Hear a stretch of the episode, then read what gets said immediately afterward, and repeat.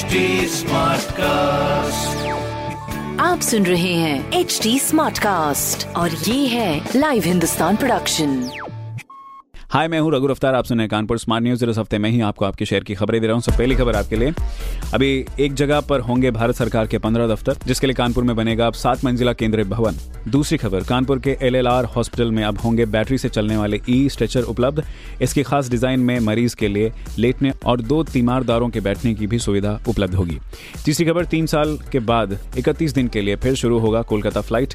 हफ़्ते में सिर्फ़ तीन दिन, मंगलवार, शुक्रवार, शनिवार भरेगी उड़ान। तो ये कुछ ज़रूरी खबरें जो कि मैंने प्राप्त किया हिंदुस्तान अखबार से आप भी पढ़िए क्षेत्र का नंबर वन अखबार हिंदुस्तान और कोई सवाल हो तो ज़रूर पूछेगा हमारे हैंडल है फेसबुक ट्विटर इंस्टाग्राम पर at the rate H T Smartcast और ऐसी पॉडकास्ट सुनने के लिए log on to W W W dot H T Smartcast dot com आप सुन रहे हैं एच टी स्मार्ट कास्ट और ये था live Hindustan production HD Smartcast.